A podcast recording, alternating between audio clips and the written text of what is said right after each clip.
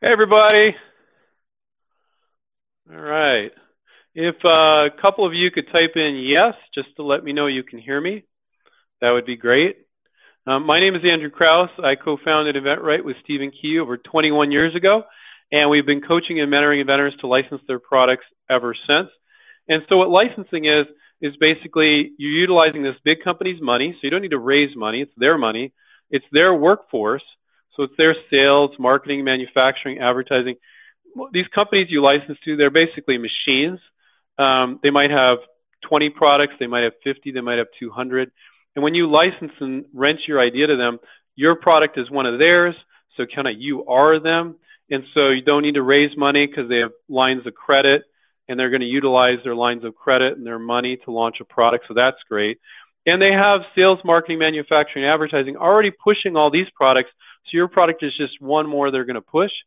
And then the biggest thing is existing distribution with licensing. So people go, well, I should just make it and sell it myself. Well, you have to create all that distribution from scratch, and retailers do not like one-product companies. So when you license this big company, if they're in 30,000 stores, boom, you're in 30,000 stores. Now, they may only decide to put in certain stores, this or that, and that's part of the interview process before you do a licensing deal with them. But thank you, Max, for typing in that you're there. So, so that's what licensing is. You're renting or leasing your product to these big companies, and then they pay you a royalty on every unit that they sell. And sometimes people say to me, you know, well, Andrew, I would sell it myself. I keep all the profit. I don't want a 5 or 8% royalty. Well, you do the math. You're getting a 5% royalty, and they're selling 200,000 units, or you do it yourself. You're spending 60-hour work weeks running your own business, risking mortgaging your house and home, and you're getting a 20% profit margin, which is not too uncommon. That's all you get after your cost, and you're selling 5,000 units. You do the math. So there's nothing wrong with starting your own business and selling a product yourself. But I found that most inventors, when you explain the differences between the two, they're like, I want a license. I want to do that. You keep working on more products. You can work in different industries, same industry. So it's really nice. It offers you a lot of flexibility, and it offers you, it's very low risk, very, very low risk. So when you're licensing, you know, products can be difficult. There's products. You can spend a bunch of money on a prototype, but a lot of our students, after they get up and running, they're spending literally $75 on a provisional patent, a few bucks on a marketing piece, and a few bucks on a virtual prototype. And a lot of times you're in it for under 300 bucks, and you could be potentially earning, you know, 20, 50, 100K a year in royalties. Depends on the product, of course, right?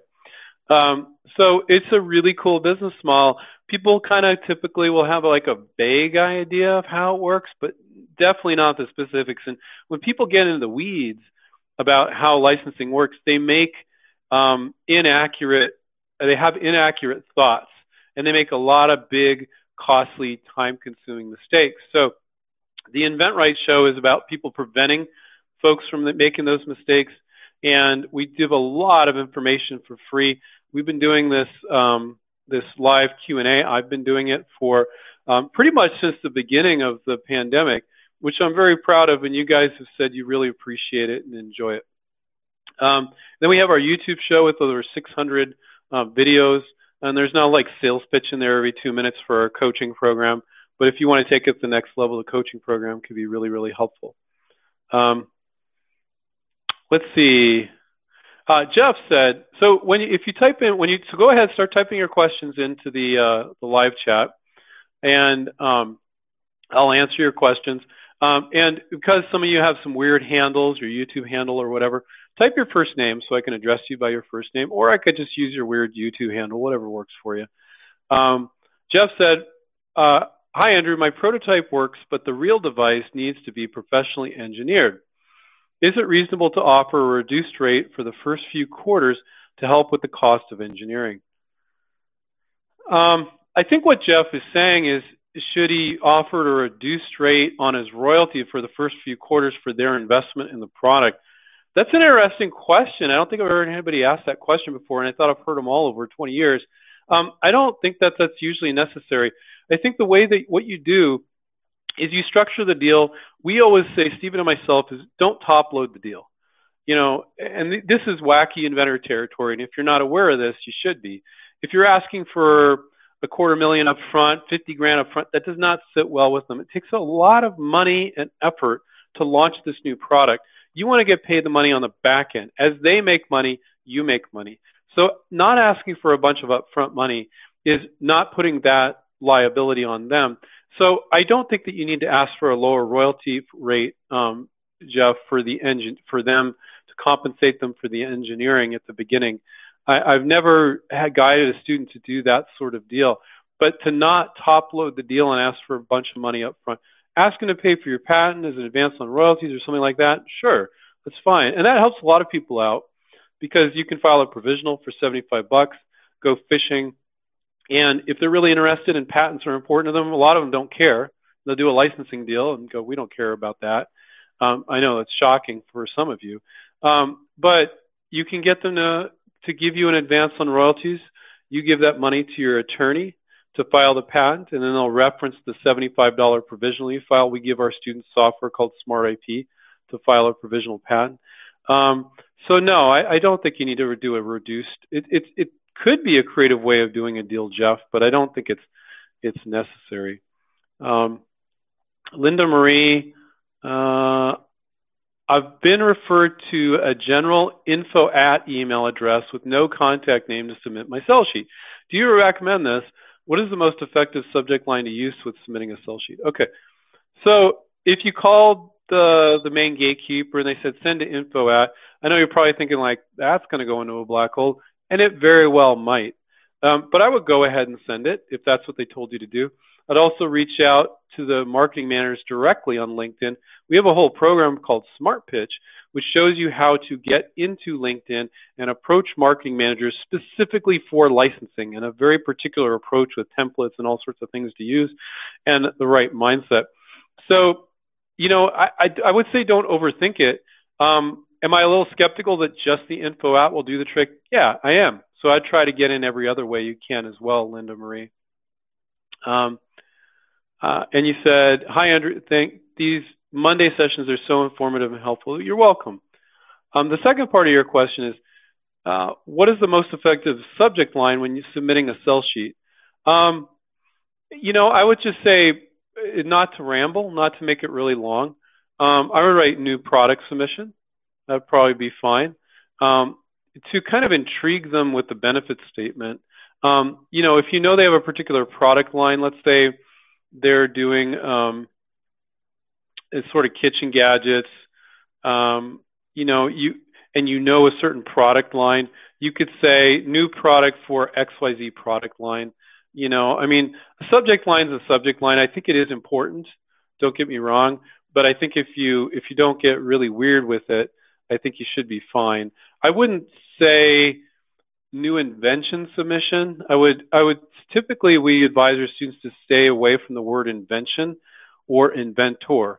So you're a product developer and you're submitting a product. So that's kind of a fun little tidbit if you guys are new. I would always use the word product developer. Now, if you license a product to a company and they're okay with you doing some free publicity for it, for the media, they love the word inventor. I wouldn't use product developer, I'd use inventor. But when you're submitting your product to companies, I'd always use the word product developer. So in that case, I would also use the word product submission, not invention submission. The word invention just has some weird connotations to it. And as well, the word inventor, they kind of imagine somebody with a tinfoil hat running around half naked or something. That's just a silly joke. But some of them do. So, so I would use product developer or product.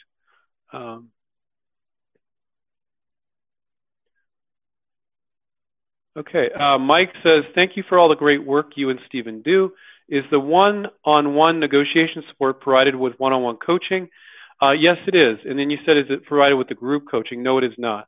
So our group coaching academy program, the one-on-one negotiation support is not included, but with the one-on-one coaching, it is. So we do offer it, and you're asking if we do offer it, what is the cost for, if not, Yeah, it's included with the one-on-one program. So you could call 30 companies, get interest from 5. Our negotiation coach, Paul, would help you with every single one, not charge you a dime more. That's pretty cool. I'm pretty proud that we do that. Waleed says, hi, Andrew. In communicating with companies, can I use Facebook? Absolutely, you can. I would do it privately, of course. But my first avenue is always LinkedIn, and then the phone and email. But like we had one of our coaches, Scott Putnam, he had this one company that he was trying to reach out to him for 6 months, just crickets everywhere, phone, email, LinkedIn. And then he sent a message to him on Facebook. And, you know, somebody paid there to manage it. And then they confirmed that they were not open to submissions. But he got a response in about 2 or 3 days there. So I think it can be a method of communication. I think sometimes people managing the Facebook page, they don't know, but why the hell not? I say try to get in every way possible. I think inventors overthink, you know, like, for instance, Linda Marie said, if I send an info out, it's not like they're going to be like, oh, well, why are you submitting to me on LinkedIn? You already sent it to me, sent it to us at info out. One arm doesn't even know what the other arm is doing. You can't get in enough places initially. Now, when somebody shows interest, you need to be loyal to that person. Don't keep sending it to other people. Once somebody shows interest and they're like, oh, okay, I'll show it around. All right. So you have loyalty to them.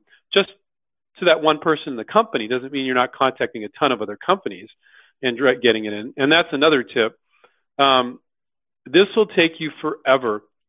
People get really excited and they feel really loyal to that company. Oh, somebody's showing interest, they're looking at it. But if you don't continue to show it to other companies, you're going to want to shoot yourself in the head, and here's why. So you might go back and forth with this company. It's not a company, it's a person. You know, you made a contact in the company, and you're going back and forth with them 2.5 months, and then they decide, we decide we're not interested for various reasons. You're like, oh, crap. Okay, so then you call 2 or 3 more companies. You get another one interested, back and forth 2 months.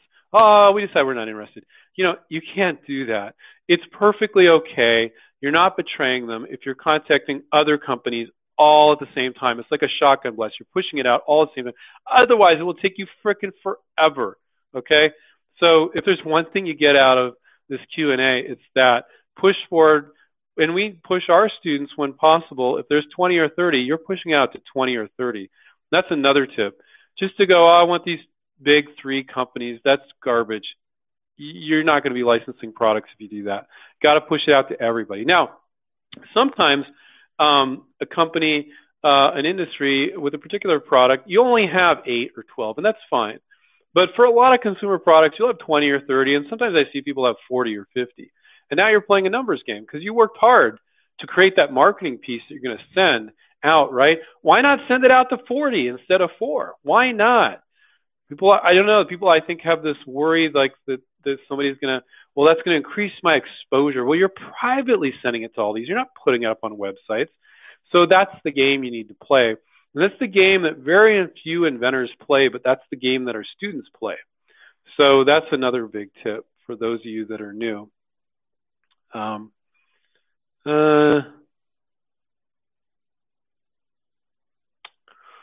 Matthew said, hi, Andrew.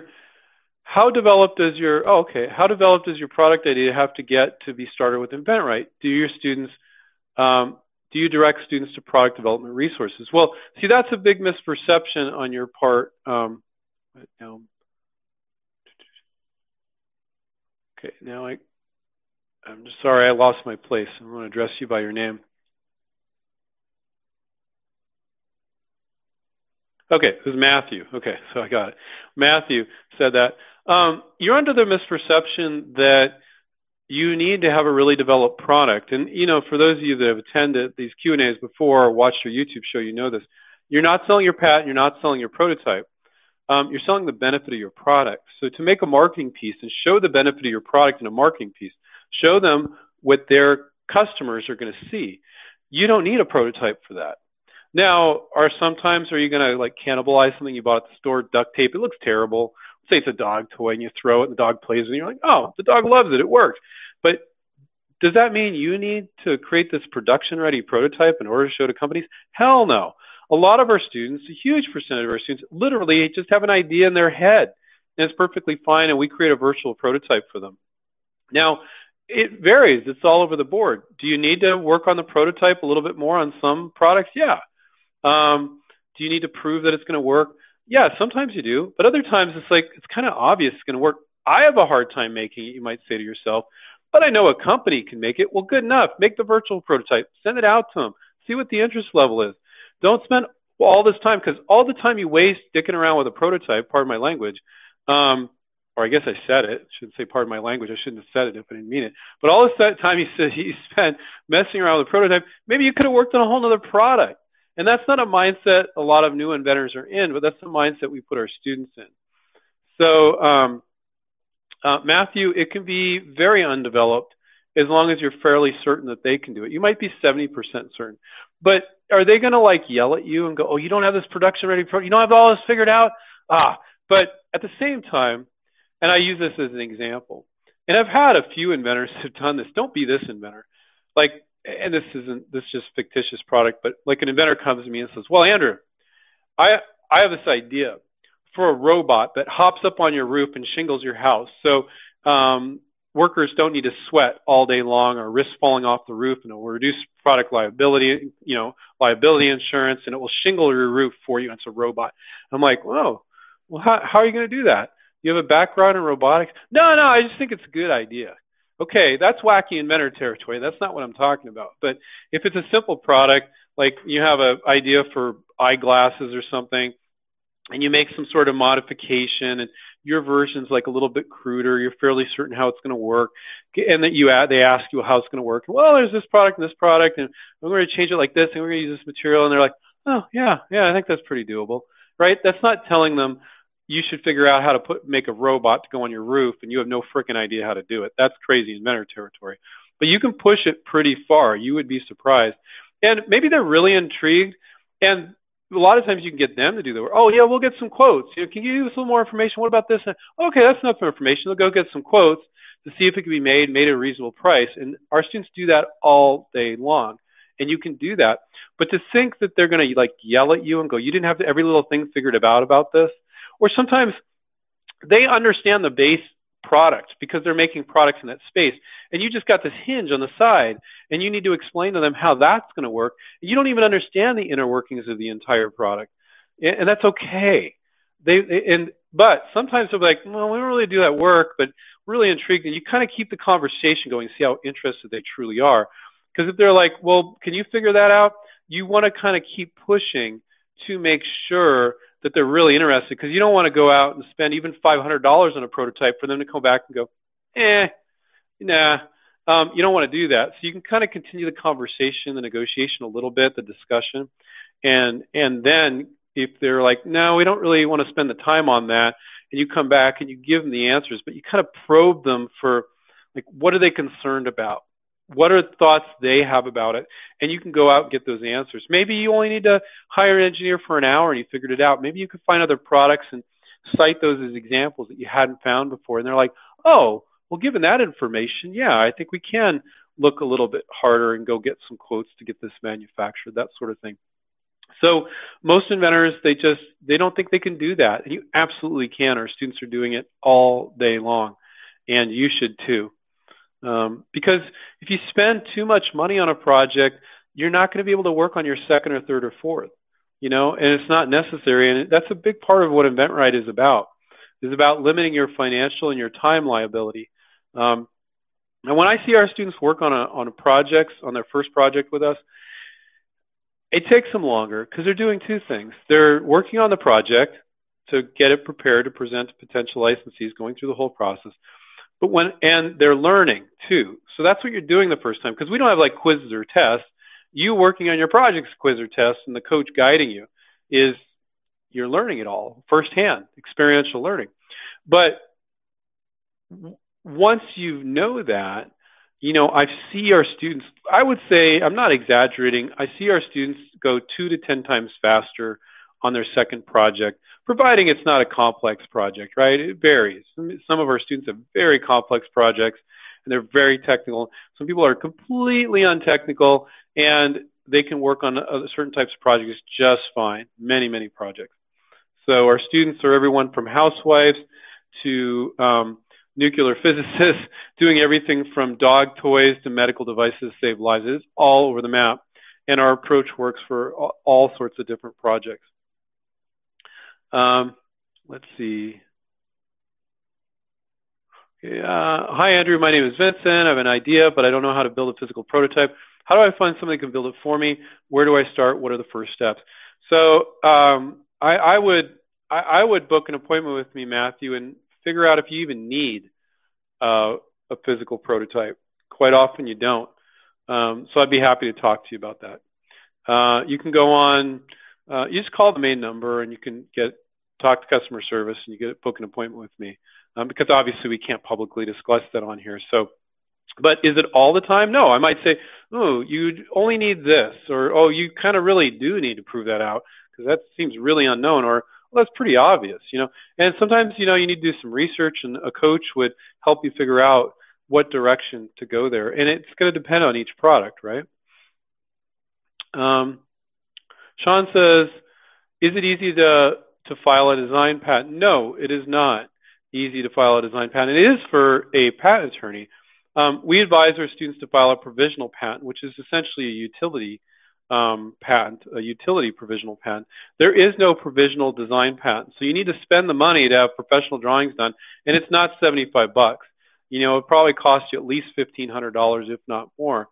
And then you have to ask yourself if it makes sense. A lot of times design patents are pretty useless because it's just the way something looks, not the way something functions. A utility patent, it's like, okay, it works like this. So literally it's just a picture.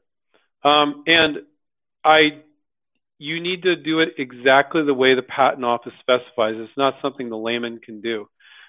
If you're extremely experienced with CAD and you read some books, you might be able to do it, but I would just pay a patent attorney to do it. But now, why not just file a $75 provisional? I've seen products that were ripe for, so don't get me wrong, design patents can be useful, but you have to figure out when and when not. Sometimes some patent attorneys, they're like, oh, we can't get a utility, so just do a design. And they're just trying to get money out of you. And the design patent's really not going to protect you. I'm not kidding. Then other times, it's really can protect you. It can do a really good job. So it really depends. But sometimes I've had seen products like, utility is going to be a hard one on that. And I'm like, do you really want to spell $2,000 on a design patent? Why don't you just spend 75 bucks on a provisional? Because even if it's not really probably going to be patentable with a utility patent, you can still legally file a provisional patent, spend 75 bucks and legally put patent pending. And it gives you this perceived protection that when you're sending to companies, they're like, oh, he's got patent pending status. And you can legally say it. I mean, you could file a provisional, scribble on a piece of paper or crayon, they would accept it. So there's this perception, oh, is the patent office going to accept it? They always accept provisionals, providing you pay the fee and you fill out the form, right? But you can write whatever as far as you're protecting. They don't review it. They don't. So that's another thing you can do, Sean, is you could file a provisional full well knowing that you probably won't be able to get a utility patent on it instead of spending all that money on a design patent. Because do you really want to spend $1,500 not knowing if there's any interest? That's a big part of the inventRight approach. Go off, fish off the pier, see what the interest level is. And a lot of times they're going to want to make changes. So if you go out and spend $10,000 on a patent, kind of nutty, right? And then a lot of inventing is done after you show the company and they're like, oh, we like it, but we have concerns about this and this, and you have a fix for it. They're going to spend another $10,000 on another patent. If you only spent 75 bucks on a provisional, you only need to spend another 75 bucks on a second provisional. And then when you file a full utility, you can reference both provisionals. So I don't find in most instances it makes sense to file a design patent when you don't even know if there's interest yet. But everything I share tonight is not legal advice. Please seek the service of an attorney before making any decisions. So that's my little disclaimer. Okay, Matthew, different Matthew. Can one product be licensed to more than one company? My invention could be designed differently to accommodate different target audiences. Can the differences in design be licensed individually? Absolutely. Licensing deals are incredibly flexible. Whatever you can get companies to agree to, you can put in a licensing agreement, okay? But here's, and I talk about this in almost every Q&A, you're not going to license to two companies that sell in the exact same place. Like they're selling the exact same shelf at Walmart. Well, I'm going to make more money if I license two companies. No, you aren't, because now that one company doesn't have a unique point of difference. But if the product, maybe there's a version that's sold in big box stores, Walmart and Target, but you have this other version that would be sold on the countertop at convenience stores, at 7-Elevens, and they're not stepping on each other's toes. You can license to more than one company, maybe a different geography, maybe a different distribution channel, maybe a super high-end version and a super low-end version. As long as the companies you license to are not stepping on each other's toes, you absolutely can license to multiple companies. And I've seen plenty of products where that's applicable. But quite often, if you license to a really big company that has great distribution, which you can do when you're licensing, and really big retailers, you're going to be very happy with the royalties you're getting from licensing it to one company. But you can pull out in that licensing agreement that you have the right to license over here and here and here because they're not there. And, quite often they'll say yes to that. But you have to, when you do that, you're usually talking to our negotiation coach, Paul, and he's helping you figure out if that makes sense. And it's different for every product. So I can't say you know, there's no like black and white. Oh, no, you're always going to license to one, or other times you're going to license to multiple in different categories. You know, it really depends on the product. But I would say a good percentage of the time our students are licensing one company and they're one and done most of the time, but not all the time. And they might even hold out and go, well, no, I'm going to keep out licensing in these areas or this version of the product. The company's like, yeah, we're fine with that, but they can't get a licensing deal done in that other space. And that's fine. Let's see.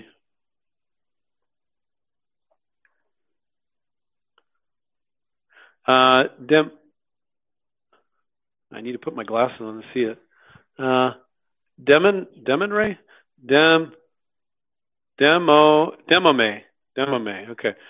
Thank you. You guys are very inspiring and know your stuff. Thank you, Demome. I'm all proud of myself that I'm pronouncing your name, I think, right. I'm not sure. Daryl said, hi, Andrew. My name's Daryl.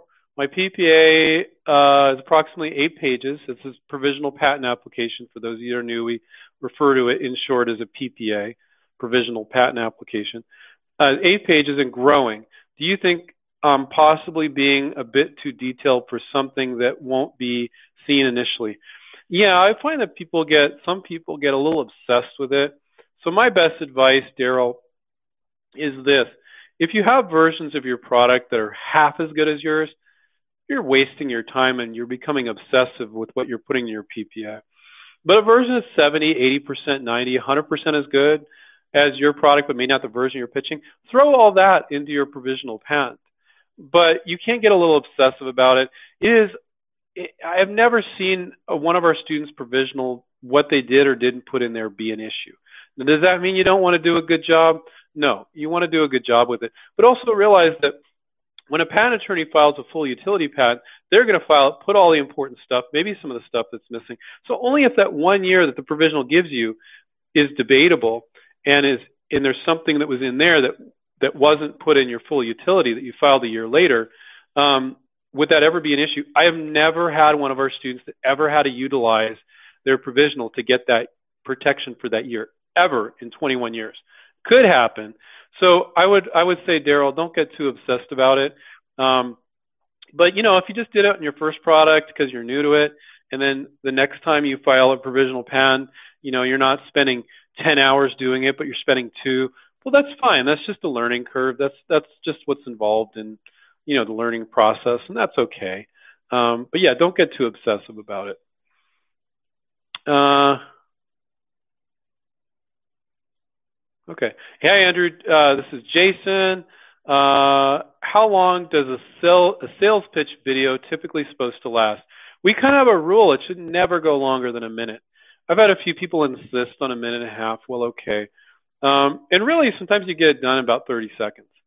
So it should, it's not like, hi, my name is Bob, and I have an invention, and I talked to my wife and I came up with this idea, and then you know, you're not doing that.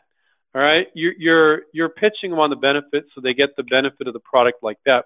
And then also realize that A video is not always a video. So a video could be still images with you narrating it or a professional narrating it. It could be moving images. It could be both. And it doesn't need to be super slick. You know, one thing you always want to do is shoot in landscape mode with your phone.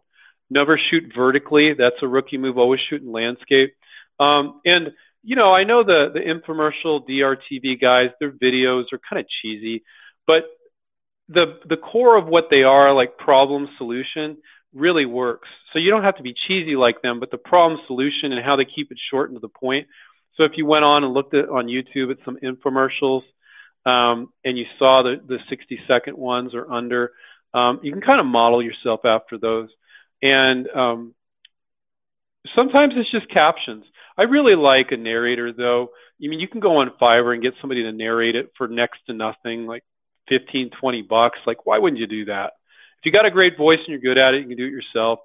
And then these days, if you're on a Mac, use iMovie. It's freaking simple to use. Even I can use that and make a movie. And there's so much software for the PC. You know, it's 30 to 60 seconds. So it's not like you're editing this giant movie.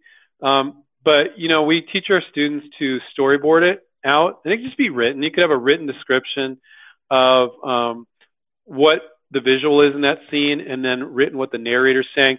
And write that all out. So if you get somebody to help you shoot it, you're like, here, this is what we're trying to accomplish. And you can shoot it yourself. Most of our students shoot it themselves on their iPhone or Android phone. And they do just fine, and they edit themselves. And then quite often I recommend they do get a voiceover done, which is cheap. It's easy to do. So I always look away and then I look back and then I lost my space here. Let's see. Okay. So yeah, Jason, always under a minute, sometimes around 30 seconds or so, but you got to hit the core benefits of it. Can you fit a lot more into a video than you can a one-page PDF cell sheet? Yeah, you can. Do you want to necessarily? No. But sometimes you just show it, bop, bop, bop, bop, and you can fit more in, as opposed to when you're trying to do a cell sheet, you cram all these pictures in. If you have a bunch of tiny little pictures, it looks terrible. So it does give you an opportunity to share more, but you still want to be direct to the point. Doesn't mean you need to share every little thing it does. But again, look at the infomercials people do, and you don't have to be cheesy like them if it's not an infomercial product. But you do have to see how they kind of get to the point, the problem solution sort of thing. Okay, Nick said, hi, Andrew, love these. Can I put my invention inside an already patented product? I don't know what inside means. The separate invention helps show the use case on mine, or should I come up with a different way to show mine? Okay, can I put my invention inside an already patented product?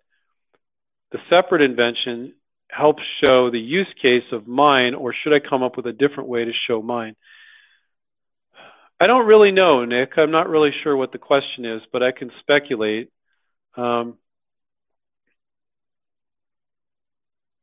I don't know. Can you give me a little, if Nick, we got another 25 minutes here because I'm going to wrap up in 25 minutes. If you could type that out again so that you think I might be able to explain it and clarify, that would be great. And then I can answer it. Joel said, kind of a general question. I have many great ideas I've compiled over the years and want to start my dream of making them work for me. Love the licensing concept. Where do I start? So what I would do, Joel, where I would start is I'd watch us ramble on YouTube. We've got over 600 YouTube shows. And I have people that say their spouse walked in and they're like, who are you watching? Oh, these inventRight guys. You've been watching that for 3 hours. What are you doing? And so I have to think that people like the advice we give. So I would watch our YouTube shows. And the first step where you start is always studying the marketplace. So use Google Images, use Amazon, Google Images being my favorite. So you can just type into Google, and then usually after that, click on images. You see all these pictures. So if you have a pancake pan or whatever it is, I actually had a student that I got an email from today. I'm sure Miguel's not listening. He licensed a product called a pancake robot. I'm not kidding, and it puts down a pancake in the shape of Mickey Mouse or whatever you want to do. You can program all these fun designs, and he licensed that thing. But if you had a pancake pan, let's say it's a little bit simpler, you have to know all the pancake pans. I don't know if that really exists, pancake pan. Let's say a waffle iron. We made waffles on Saturday with my family, and it kind of flips over. You need to know all the products in the micro category of your invention. And Google Images is the best simple way to do that. You got to do a lot of different keyword searches. So, so if you have a lot of different ideas, what I would do is I would study each of those and figure out which one you think is going to be the simplest one to start with. Not just the one you like or you've been thinking about forever, but the one that you studied. You study the marketplace, the micro category of that product. So if it's a barbecue spatula, you need to know every barbecue spatula out there. If it's a gardening trowel, you need to know every gardening trowel out there. And doing that in Google Images can happen very quickly. And then look at all the benefits of all these different products, and then figure out where your product fits in. You're not trying to prove there's nothing like your invention. That is like doing research with blinders on. You want to acknowledge these other products, what they're good at, what they're not good at, what the prices are, and then see where your product fits. And sometimes you'll find something that's just like yours, and don't really give up then. Go, you know, I've been thinking about this for a while, and I found the exact same thing. Okay, what could I do to make it a little bit different? And then if you can't, move on to the next idea. So, Joel, your answer is, where do you start? You always start on studying and doing the research. And I've been doing this for 21 years. Inventors do not spend enough time on that. And the longer you wait to do that research, the more anxiety you'll have about doing it. So really, a fully functioning inventor, if you want to do it, reduce your stress. Like the second you come up with an idea, or not the second, the day, the week, whatever, get on there and take a look at it, because the longer you've been thinking about, the more in love you'll fall with it. And if you can make those adjustments that you need to just after you come up with it, the better it is. And so you're not just going with stuff that you like, you're accommodating the marketplace. Jason said, so DRTV didn't work out for my product, so I hit up smaller companies now. Do I hit up smaller companies now or big ones like Procter & Gamble? Procter & Gamble sucks. They'll never license from you. There's like these mega corporations, which this isn't a problem, guys, at all. I could count them on two hands. You know, companies like Apple, Google, Procter & Gamble, Johnson & Johnson, 3M, they're too freaking big. And there's very few of those. So you can license the really big companies that are in all the major retailers. So don't freak out about that. But no, Jason, don't go from DRTV to go Procter & Gamble. Go for companies that make that type of product, and they aren't Procter & Gamble. They're just a little bit smaller, and there should be a ton of them. I talk to people all the time that think that those are their only licensees, and I look at the product, I'm like, you'd have like 30 companies here. You're not looking at this right. So that's something that we train our students on. So yeah, you should go to those companies. So Stephen has this guy, Mark Portney, on our YouTube show, and he does venturing. And Stephen said to me, like, I like having him on because it shows how difficult it is to launch your own product yourself as opposed to licensing it. But no, I don't think you need to go to Mark. I would go directly to companies you can license to. I don't think it means you need to start your own business and sell it yourself.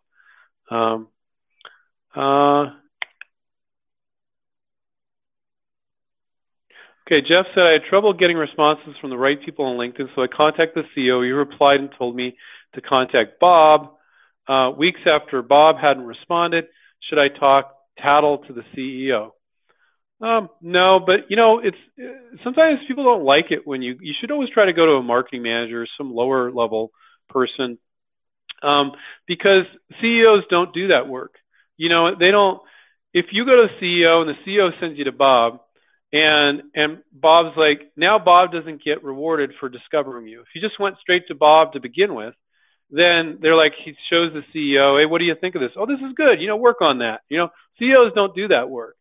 I've had a lot of students get very frustrated. Smaller companies, they do. They don't have the time to look over individual products and walk you through the whole, you know, figuring out if the project's going to work for them. But I would be patient with Bob, if the CEO sent you to Bob, and let's say Bob's a marketing manager, and just be patient with it. And, you know, here's the thing. If you're not being prolific enough with you reaching out, you made that contact with the CEO, and that's your one company, and now you're focusing. Oh, but the CEO sent me to Bob. you know, and now you don't, you need to keep yourself busy with reaching out to more companies. So it's not going to frustrate you that Bob isn't getting back to you. So you send him an email once a week. And yeah, is he going to look at that and say, oh, the CEO sent me? He might think you're full of it, but, you know, say something specific. And he might be like, no, now I'm not going to get rewarded. Just Bob gave me this to do, you know.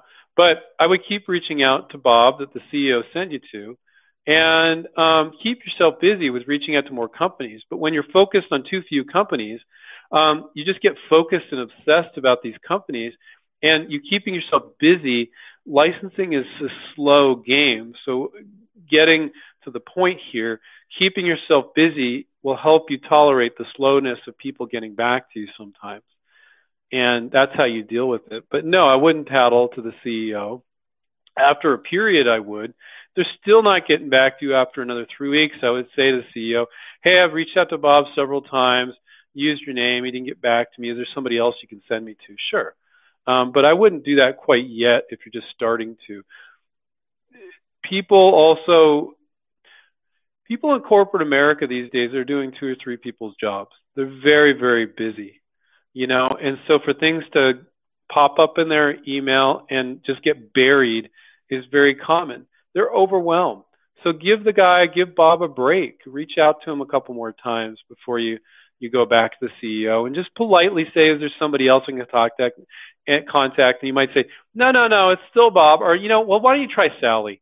You know, and you reach out to Sally, that sort of thing. So, but I like that question. You're in the game. So I like that. That was Jeff. Jeff, you're in the game, man. Great. Good on you, man. Most inventors aren't reaching out to a single company. So you're doing great.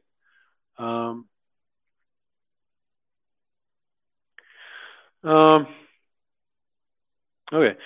Tim said, hi, Andrew. I have a utility patent pending on my idea. I have the ability to put this idea in a publicized magazine. Would this be good to before I have a license or no? Put it in a magazine, get publicity, and nobody can buy it. What's the point of that? Don't do that. You don't want all that exposure either. Even though you have a patent, don't think that that's completely protecting you. So what's the point? So don't put it in a magazine. You know, go directly to potential licensees and show it to them. Don't think that people will, oh, I saw in this magazine, and some marketing manager will come chase after you. It's not going to work like that. You're going to get people inquiring about the product, and then you're going to be like, I don't have it. So what's the point? What's the point of that?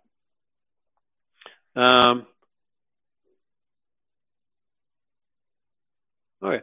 Gray said, hi, would like to appear professional as possible when submitting my idea to companies. Should I form an LLC or some business entity with a corporate website to house all the sales material? Hell no, not necessary. So now when you're licensing, you don't have all the cost of starting your own business, making it, selling it yourself. So you could file an LLC. You always want to file an LLC or corporation when you do your first deal. But it's just one more thing to distract you right now, Gray. So if you want to do it, but they could care less. So you're sending them your sell sheet, and your name is Gray. Let's say your handle's Gray J. Let's say that's your full name. So Gray J Designs. They don't care. They're just looking at your product. They're not going to go, where's this guy's website? You know. Now, if you're on LinkedIn and you have a professional-looking LinkedIn profile, that can be nice. That's a good idea, absolutely. But they don't care. They just don't. So don't think that not having an LLC or a corporation is going to keep a company from wanting to talk to you. That's BS. It's not true. And, you know, there's some tax benefits of filing an LLC or a corporation, but you don't have a bunch of costs when you're licensing. But should you always do an LLC when you do your first deal? Absolutely. You should never do a licensing agreement under your own name. But you could wait to do it. Or you could do it now if you want to, but don't think it's going to hold you back. And Gray said, thanks for everything you do. Thank you, Gray. I appreciate it. Mike says, if I use group coaching, what is the cost for one-on-one negotiating support? Okay. Yeah, so with the group coaching, we help people as far as we can. Could you say if you're doing the group coaching, which is less expensive, it's about $900 for 6 months as opposed to $3,000 for the one-on-one coaching. Could you say to the coach, hey, I got this email, and you know everybody else is listening in too because it's group coaching. I got this email. You don't say the name of the company, the name of the person. And they said this. What should I say back? Can we guide you? to what to say back? Absolutely, because everybody else will benefit from that. That's great. And actually, one of our group coaching coaches is our negotiations coach, actually. But can we guide you completely through to a closed deal in group coaching? Because, you know, when we guide our students through a deal, our negotiation coach will be looking through the contract, talking in detail. No, it would take up the entire hour, and everybody would say, like, this guy's taking up the whole hour. I got questions too. So, no, you need to upgrade to the one-on-one coaching, basically, then. But can we guide you pretty far?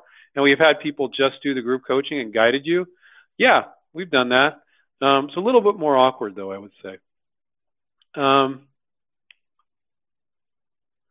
Yeah, Margie says, or Margie, I'm sorry, Margie says, hi, Andrew, can you explain about the need to set up an LLC, and do you have any suggestions for doing that without an attorney? One of our free webinars we did during COVID, during this time, still is, right? We had this guy, and he was an expert. He's this whole website, which is completely free and shows you exactly how to set up an LLC. The dude was amazing. It was a free webinar we did for every state. So you choose your state, and it shows you step by step. It's very easy to do. I don't have the name of that guy off the top of my head. But if you want to email me, Margie, at andrew@inventRight, and say, what was the name of that? What was the website where it shows you how to file an LLC? If you want to drop me an email at andrew@inventRight, I'd be happy to look that up. I just don't remember his name or the website off the top of my head, but I can find that for you. So I think you could do it yourself. There's a place like LegalZoom where you can pay for it. I did it myself for my LLC. I have another LLC in addition to inventRight. It's very easy. And it's cheap in some states. In other states, it's not. California sucks, like $800.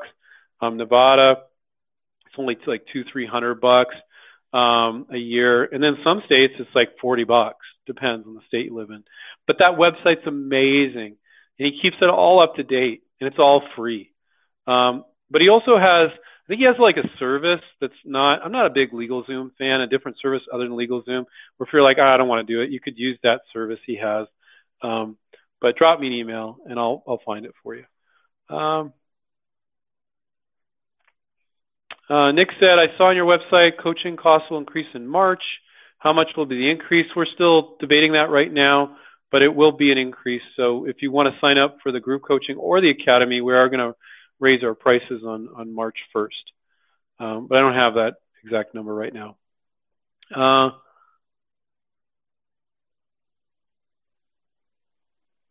Margie said, also, should the PPA be filed in the name of the LLC? Yes, if you have one, go ahead. But if you don't worry about it. You can file under your own name. And when you file the utility patent in the midst of doing a deal, you could do that one under an LLC, because you're going to want to do an LLC when you do your first deal. So, and you could also convert it. So I'm not really concerned about that. But if you have an LLC, yeah, go ahead and file it under your LLC instead of your name. But most of our students just file it under their own name.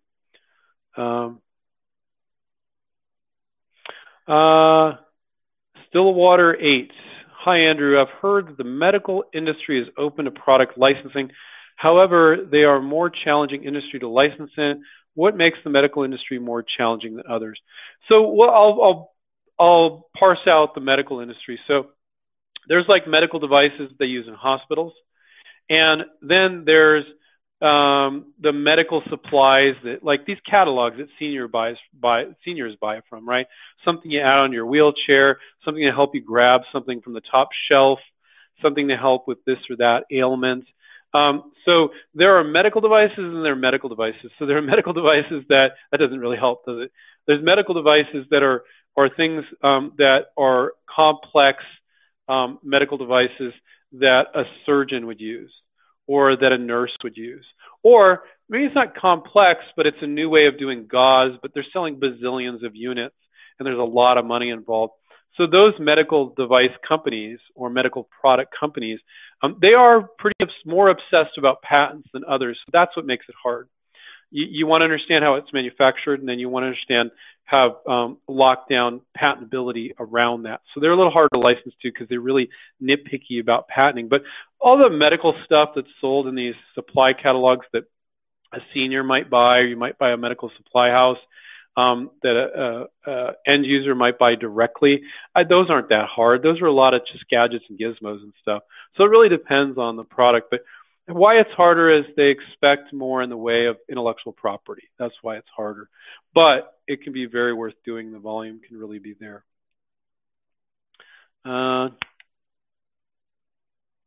Okay, Andrew Vo. Great name, Andrew. If I only got a detailed paper sketch and know how to make it, how do I go about protecting it? Provisional patents, NDAs, notaries. So the way you protect is you file a provisional patent application, and you cover all the different ways of doing it. Your provisional patent, you can use our Smart IP software to do that. Then you just pay the patent office fee of $75. Another form of protection is the paper trail you create on what you show the company and when. So everything is documented that you're emailing them, plus you filed your provisional patent. The perception that all these companies are going to sign your NDA, if somebody's told you that, it's probably an attorney, and they're probably never licensed anything in their life. And you're going to beat your head against your brick wall if you expect every company to sign your NDA. It's not practical. That's not legal advice. Seek the service of an attorney if you're seeking legal advice, but it's not practical. You got your PPA, you got the paper trail. What are you worried about? Let's see. What else did you put there? Yeah, so that's my answer to that. That was from Andrew. Notaries? No, the notaries, that doesn't really factor in. No. Some of these people. So file your provisional, create the paper trail, and you'll be fine. Don't worry about it. Could you get ripped off? Yeah.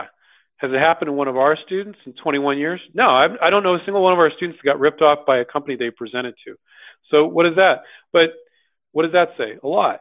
But have I talked to inventors that say they've gotten ripped off? When I interview them a little bit about what happened, I realized they didn't. They're just being paranoid.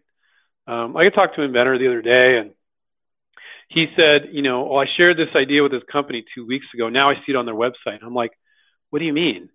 And he's like, well, now they're selling it on their website. I think they stole my idea. And I'm like, dude, nobody could get a product tooled up and put it on their website in 2 weeks. You're nuts. I didn't say that. I never say that to anybody. But, are you serious? Oh, no, I don't know. I'm like, okay. I didn't even talk to that person about coaching because I saw they were a little loopy. And then I talk to inventors that are a little bit paranoid. But are there some inventor out there that has got knocked off by a company? Yeah. But conducting yourself professionally is even more important protection. And that's what our students do. So they don't want to mess with you. That 3 or 4% of companies in most industries, I think that's about it, that consider it. When they see you've filed a provisional patent and you're creating this paper trail and you're saying smart things, you're not acting for wacky stuff, you can have a conversation with them. You separated yourself from probably 90 to 95% of other inventors. They don't want to mess with you. And don't underestimate that. That is Siri on my phone is, no, it's actually on my watch. Siri on my watch is talking. Sorry about that. So don't underestimate that as a form of protection. And if you want 100% assurance that nobody will ever rip you off, don't do licensing. Don't do business. Just get a job, because there's nobody can. Don't think a patent protects you from that either. Don't. Yeah. So Andrew, that was a great question. So I wasn't speaking to you specifically, Andrew. The question was fine. I was speaking generically to everybody. Let's see.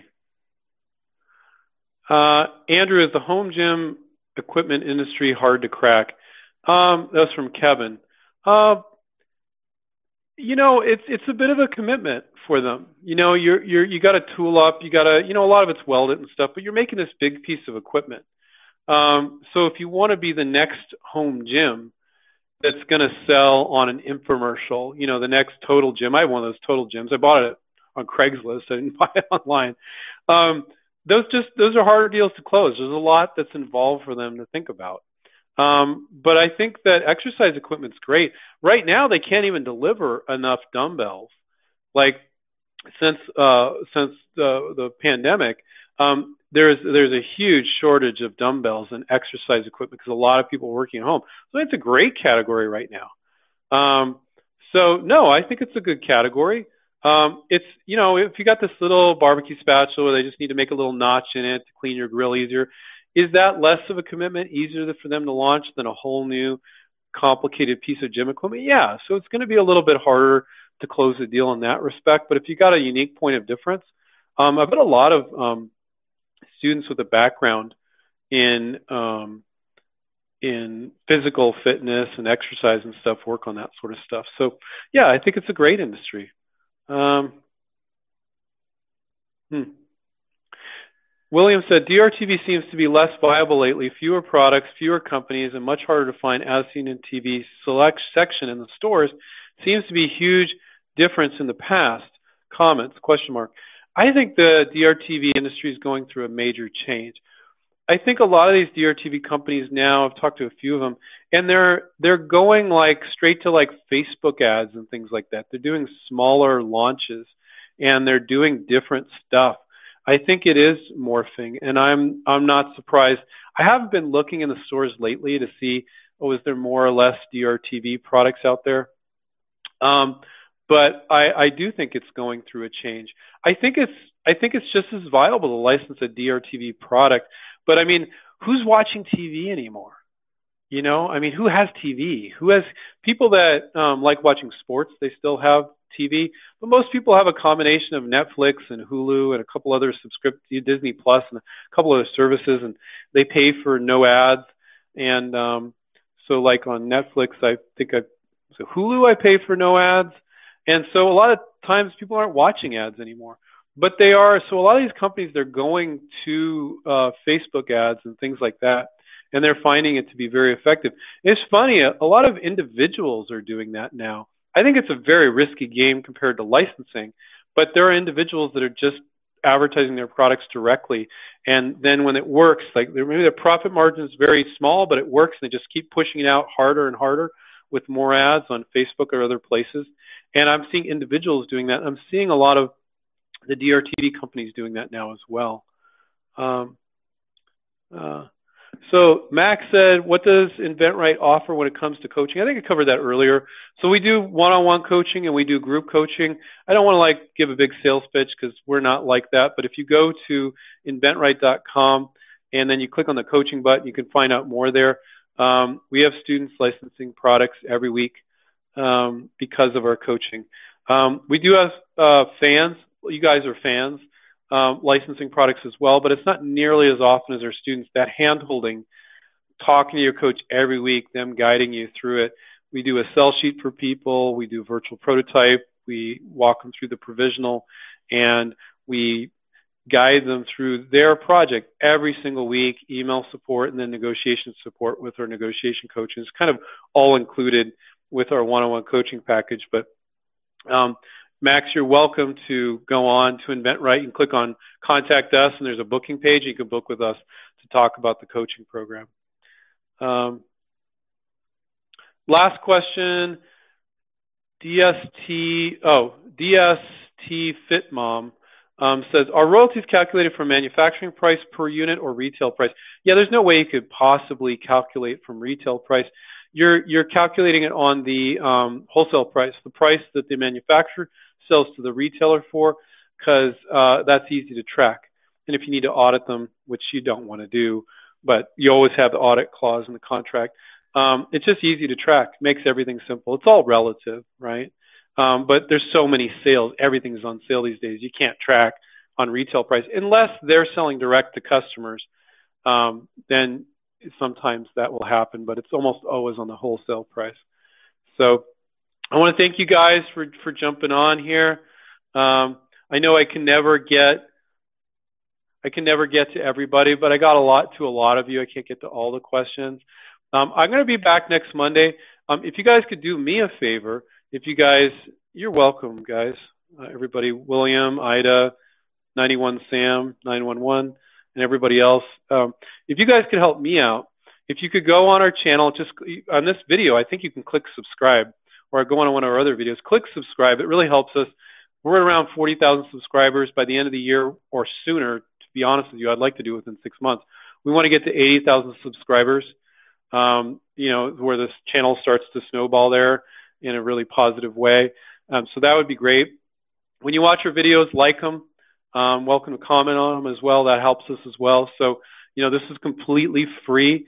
So if you guys can do that for me, I really appreciate it. When you subscribe on YouTube, nothing happens. It's not like you start getting spam emails or something. So if you don't normally ever subscribe to anything, please subscribe. It'll really help me out, and it really help us out as a company. So I appreciate that. All right. So take care, everybody. Yeah, Jeff, hang loose. And Mike, take care. Julie, Mr. Brown, Max, everybody, take care and keep inventing. Catch you with you next time. See you guys.